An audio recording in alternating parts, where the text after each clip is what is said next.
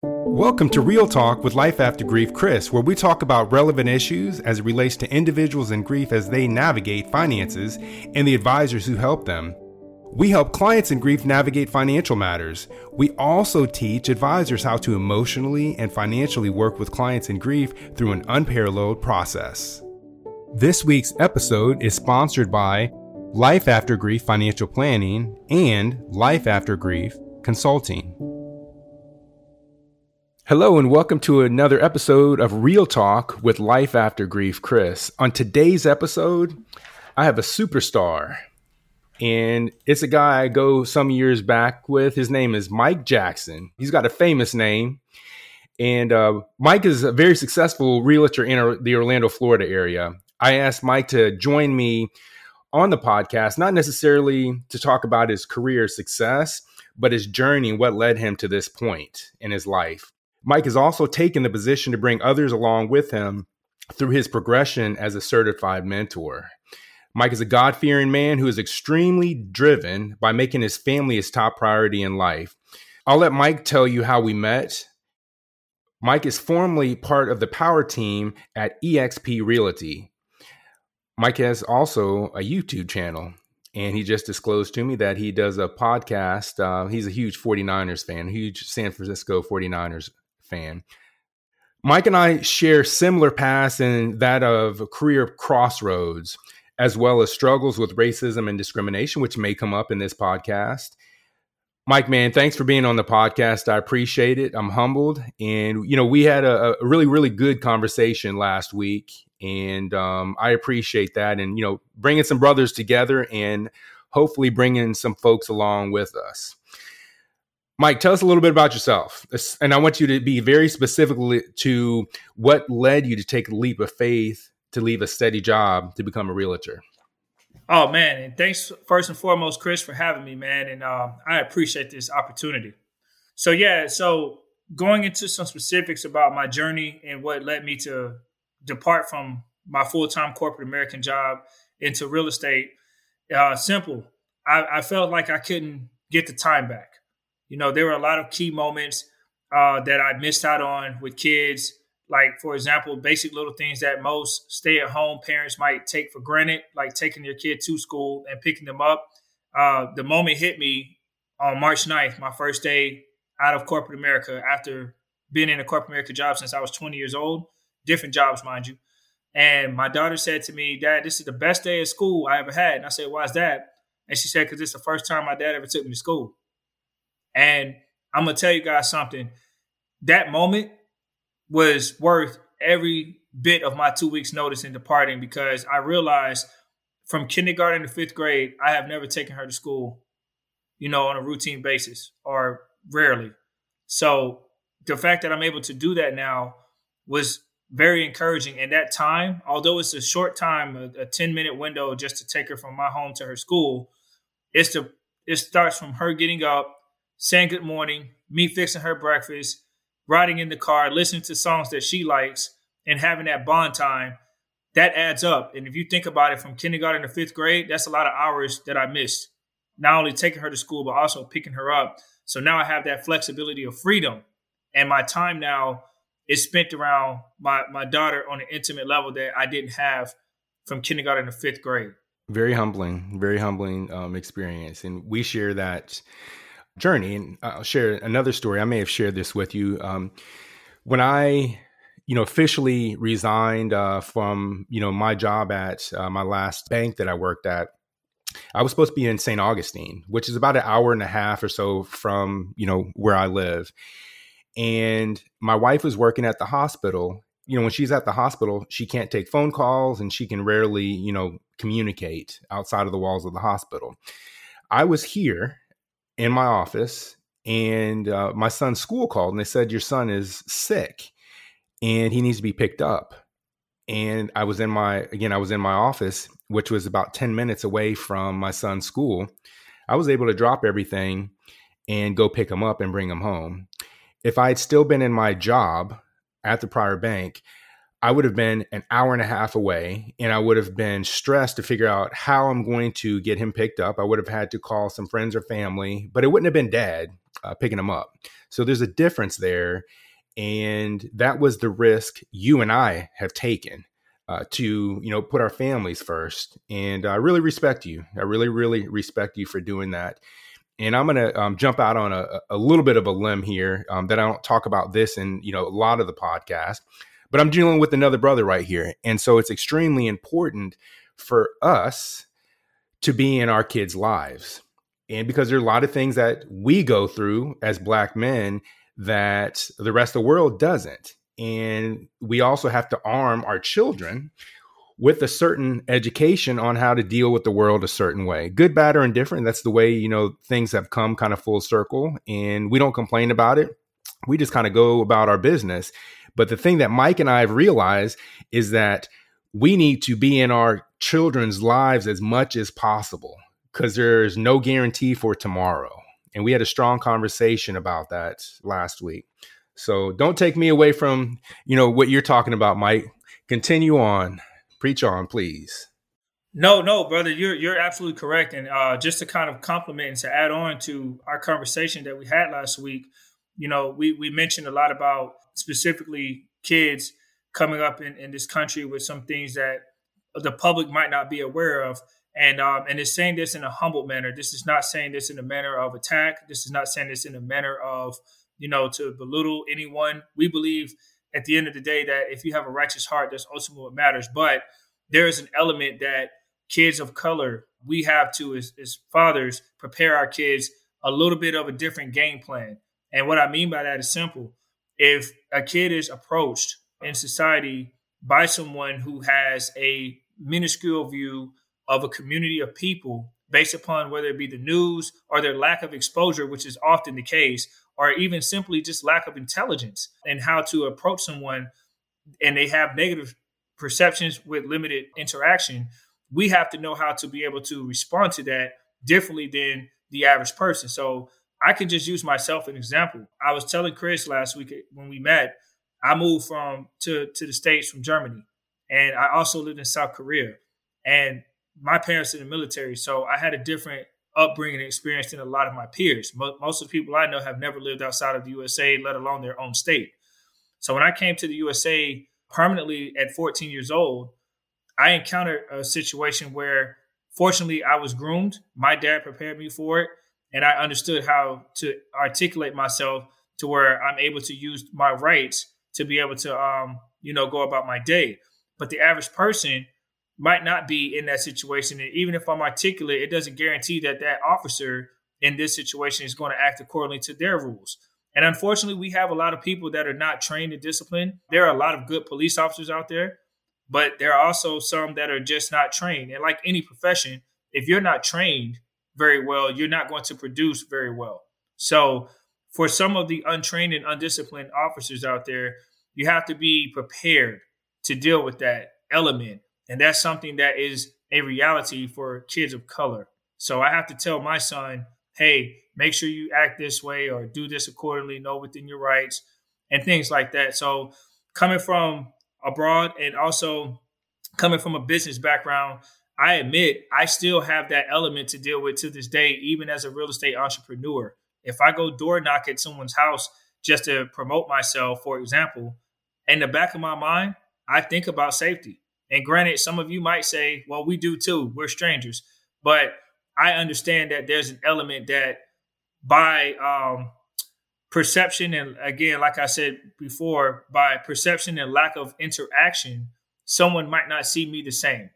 And I something I have dealt with. So my reality might be hard to comprehend for someone who don't have to deal with it. But there's a reason why I have to deal with it and many others and we're not just saying this just to uh, say it. These these are real life examples. So I would ask for empathy for those who might not have that understanding. And if we talked about that on deeper context, I'll be glad to. But on this show, I'm just kind of sticking with the narrative and topic that we present today. And something that I also want to be clear about too that I like to be very simplistic, and a lot of the things that Mike had just described, we carry baggage and I like to say that we carry this baggage because of how we are somehow perceived in the world. That baggage, although Mike and I are both very educated, we have to go through steps in our mind to make sure that we are not projecting the same stereotypes on other people because of how they were raised. So it's a methodical process to give everyone the equal ability um, to be present in our lives and just kind of at face value. But again, we've been presented in the world a different way. So that's just a matter of, you know, how we have to go about things and arm our children differently. And someone asked me, you know, uh, probably a couple years ago, am I jaded because of, you know, what I've experienced? And I would say, you know what? Maybe as a youngster and I was going through some of those things, it may have jaded me at that point. But as I've gotten older, I'm a few years older than Mike, and it has honed my skill set tremendously. And it's made me work harder, it's made me work smarter, and it's made me take calculated risk in life, just like Mike has done, to be on my own so I can spend as much time with my kids as possible. And there were certain things, you know, in the corporate world that kind of got me to this point uh, as well. And it had to do with, you know, things that I experienced regarding, you know, racism and discrimination. Good, bad, or indifferent, it happened. And I wanted to eliminate as much as possible of that kind of interaction. And I wanted to be able to spend as much time, you know, with my kids. And like Mike, my father was you know, he was actually here in Florida when I was a kid. And so I didn't really get to know my dad until I was probably six, seven. I mean, I would see him fly in, but it wasn't that time. And as I got to be an older child and, you know, on into my adolescence, my father was there for me. And that made a huge difference in how I turned out and how I treat people and how I treat ladies, how I treat my wife, because he was there to say, you got to do this or you can't do that. I remember one time I raised my voice at my mother and my father, he pulled me by the arm and he said, if you do anything to your mother, imagine what I am going to do to you. And my father was a big man. And so I, and he's like, you don't hit your mom, you don't hit women, you don't raise your voice at your mom. And she's your mother, she can spank you, she can raise her voice at you. That's okay, but you cannot retaliate. And I took it and I said, okay, you're, you know, you're the head dog here. So, um, she would yell at me and I would just say, yes, ma'am and I would kind of follow his lead. And, you know, that transpired into when I was an adult, how I treated women. And so it came from the house. It, you know, my father never raised his voice at my mom, and my father never laid a hand on my mom. And so that's how I was brought up, and that's how I grew up, and you know, respecting people. So, um, and that's kind of what we're talking about: being present, um, you know, as fathers, and you know, uh, our kids' lives. So Appreciate you, Mike. I want you to tell our listeners how we met. I want you to describe it because I get a kick out of this.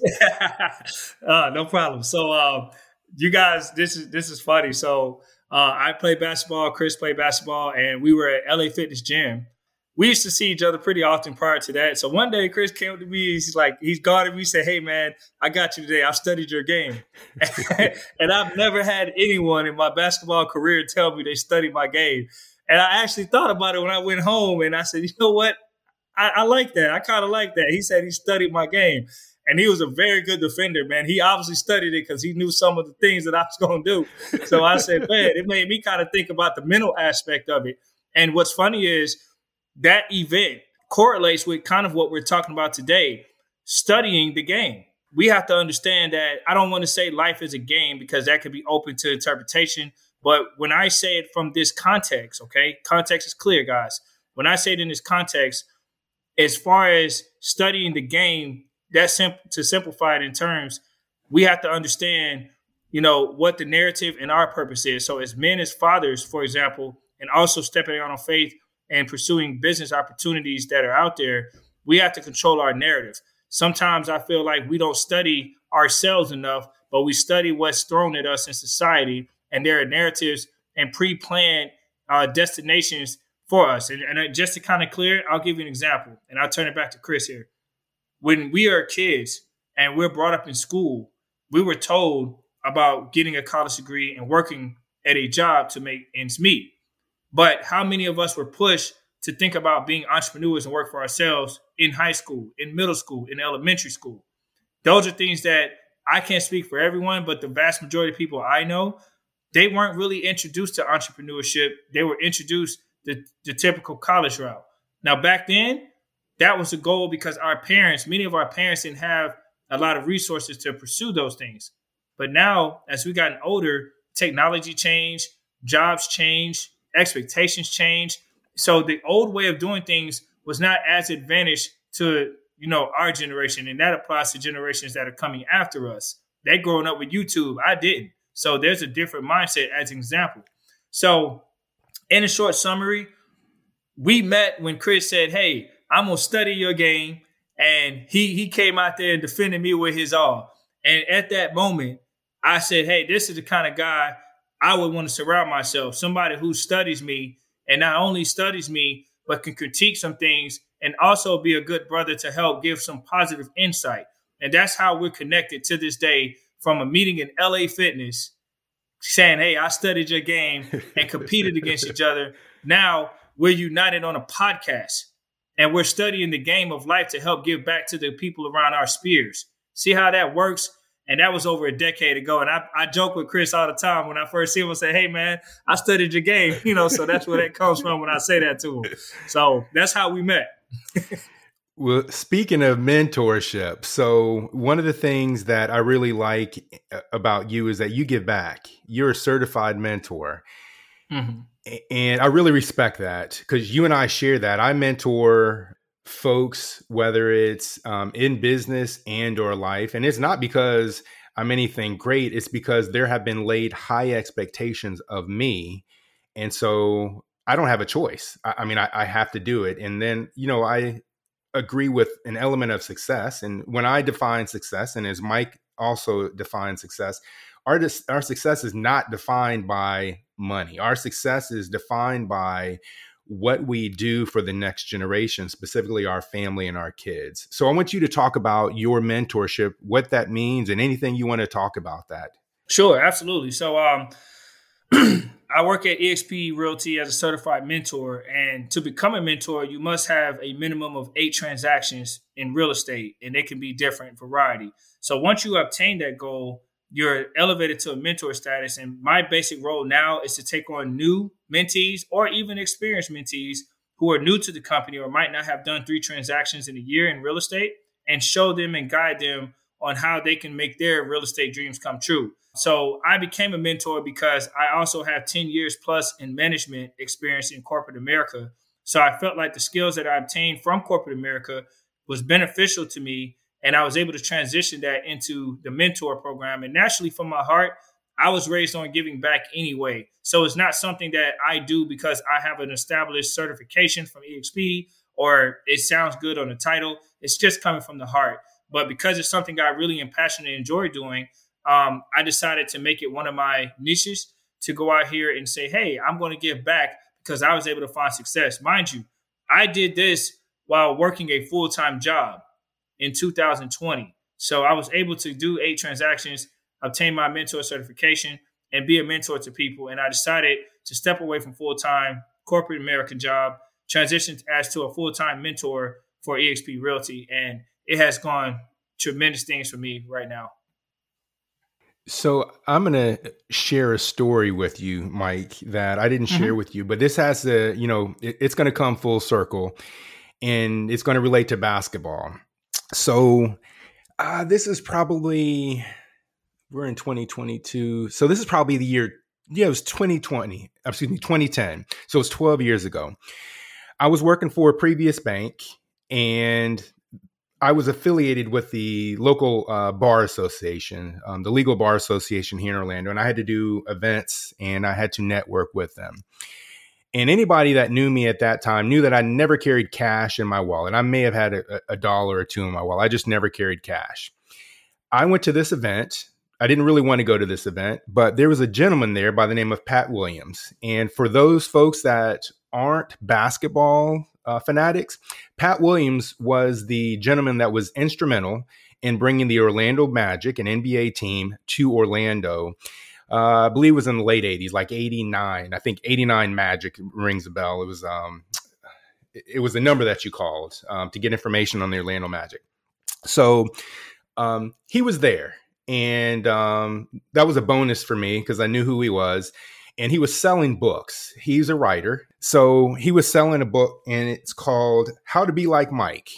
And my parents had passed away by that point, and I was struggling to find a mentor. And this directly relates to what Mike is talking about.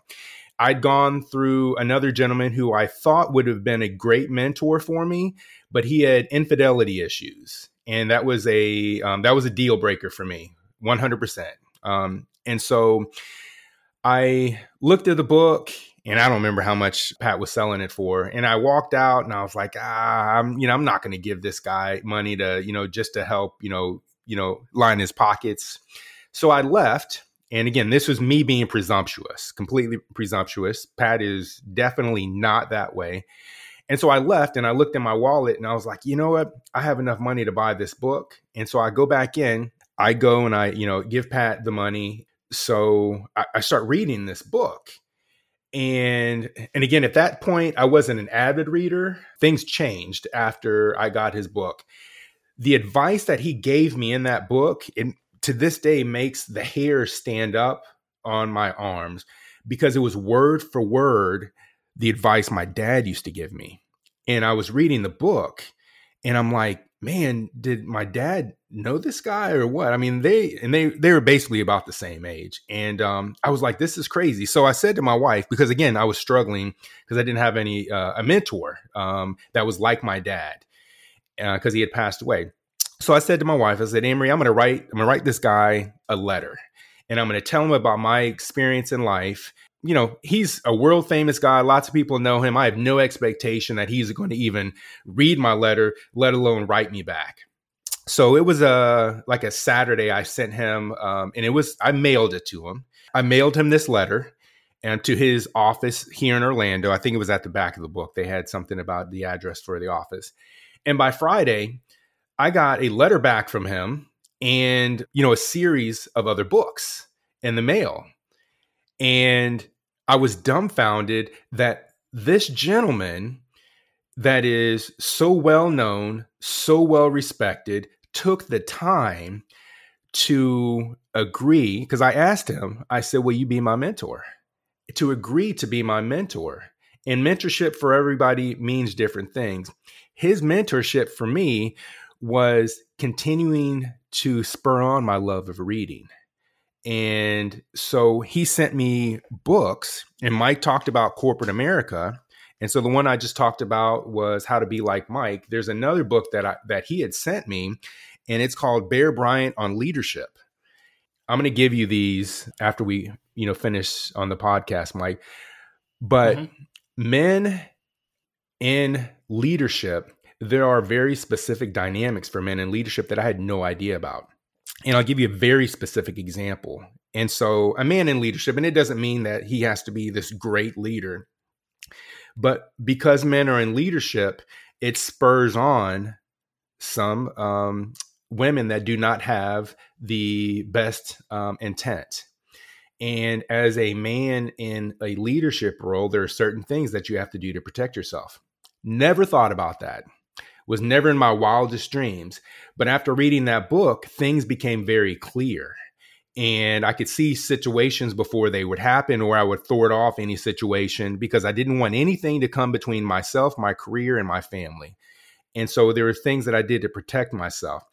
And that was because of mentorship and because of Pat Williams gave me information from the experiences in his life my father passed away, and so I didn't have that mentor. But Pat, um, because he took an interest in me, and you know, gave me a series of books that he read based on his great wisdom, his great divine wisdom.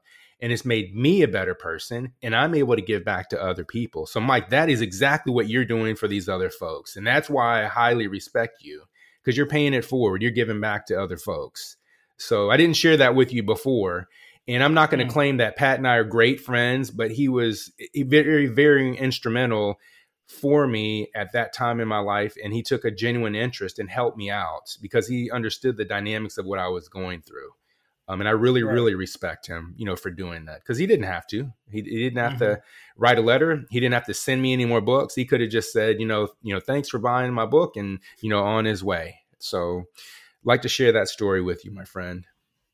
Man, I appreciate it. That's that's powerful, man. Um, and you know, I happen to be a Magic fan as well, so I know who you were talking about right when you said the name. So, uh, yeah, that's that's an amazing man, and and that just goes back to connection. When people connect, whether they meet at a gym or whether they meet somewhere else, you know, those are opportunities that shows the power of networking. And I hope on this on this show that anyone listening is inspired to give back.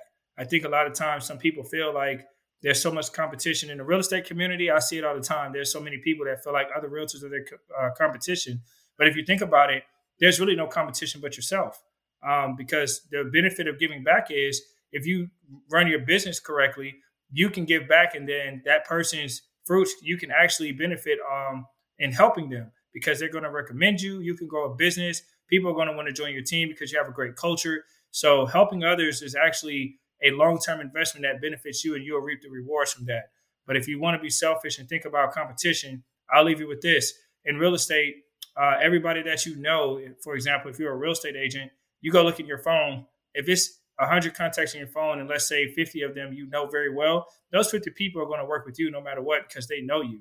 So you don't have competition. Your spear is your spear. It's simple as that. Um, if you operate under the mindset of competition because you don't know people whatever then again your relationship with those people or your relationship. If they want to work with you they'll work with you bottom line. So and that applies to any field not just real estate. Um, you know if you're at a job and you're if you're in a corporate job and you're applying for a job and you have other applications going once again they're not even your competition. What's for you is what's for you. I could tell you i can't count the number of times i've gotten declined for a job. Put it like this if you apply for jobs you know what i'm talking about. You go on search engines you will more likely get rejected and declined than you do accepted everybody's not going to accept you so um, that doesn't mean that, that that's a bad thing. Some of those jobs you didn't realize they weren't for you. You might have co-colleagues there, colleagues or coworkers there that you might have not been a good fit to work with, and your life would have been really chaotic. So everything happens, I believe, for a reason. As long as you put in the work uh, to your goals, you'll be fine. So that's a powerful story, Chris, that you shared. Thanks, man. Yeah, you're welcome. And to that point in regards to applying for jobs, what I have found, if you have a righteous heart and you do things the right way, people will come after you. Mm. And that is very, wow. very powerful. People want to surround, you know, people of high integrity. And that's mm what mm-hmm. I have found. I can say this without directly asking Mike, but he surrounds himself with people of high integrity. And I do that as well. I've talked on a previous podcast that I have eliminated folks over the years from my life that bring you know nothing but drama and i like to have a drama free life and um, i don't like to you know surround myself with folks that aren't going to bring positive energy and you know uplift me and so if someone is trying to be in my life that you know has any um, negative things they're not going to be in my life. Um, i've been through too many things and experienced too many things to you know let anything kind of cloud that and so I, you know, I can say that uh, Mike does the same thing. So hence he's, you know, here on the podcast. So Mike, appreciate you being on the podcast, brother. Anything you want to leave with? Hey man, I first and foremost, once again, thank you so much for having me on as a guest, and uh, ho- hopefully I can come back on again. Your podcast show. Hey guys, make sure you guys check my man Chris out, man, or else he gonna study your game. You got it. So uh, make sure you guys check him out. This brother's very inspirational, very positive. Um, and I, I, I, highly recommend it. I stand behind his show. And uh, make sure you guys tell all your friends about it. You know, you guys can. I, I'm sitting here on the show and I'm I'm listening to him and I'm learning things as he speaks. So uh, this is great. You know, you, you guys see so much negativity in the world, but on this show, there's a lot of positive, nurturing vibes here. So it's not the norm. When you turn on any type of social media platform. So make sure you guys check this show out on a consistent weekly basis. My man's doing big things. I would be remiss if I didn't give you an opportunity to plug your YouTube channel, your website, and anything else you want to plug professionally. Please do so. Sure. Thank you so much for the opportunity. So, um, if you guys are able to have a uh, pen, paper, write it down. If not, text it to yourself. So my business page is Mike, M I K E, and then the letter P as in property, MikePJackson.com. That's my business page. My YouTube channel is Mike, and then it's all it's spaced out. So Mike, then space, sells, which is S E L L S, space, Orlando. And in those spaces, there's no underscore. So Mike Sells Orlando, business page, MikePJackson.com, and I'm there. And what I'll do also, Mike, is I will put this information along with the description on the podcast. So Mike's a great dude. And I was thinking about him and I asked him, you know, people, when I come in contact people, it hits me and I'm like, uh, I want to put this person on my podcast and I want to rap with this person. So, you know, Mike and I had a conversation last week and it just hit me. And I thought that it would be a great addition because I had no expectation, you know, from our um, breakfast that, you know, he would be on the podcast. I was just, you know, wanting to surround myself with someone that was like minded. That was kind of why I wanted to, you know, have breakfast with him. But it kind of turned into this. So, Mike, thanks. I appreciate you. And yes, you're sir. doing, you know, wonderful things, and I'm very proud of you. Likewise, brother. Thank you. And for all of our listeners, appreciate you listening. And uh, we'll be back. I believe, Mike, you are going to wrap up my season here. And so this will air in a few weeks, but I think you are going to be the, the last uh, part of the season, you know, for season two of the podcast. And um, I'll have some more details on that. And thanks for listening. And feel free to pass this podcast or any others on to any friends, family members, or colleagues.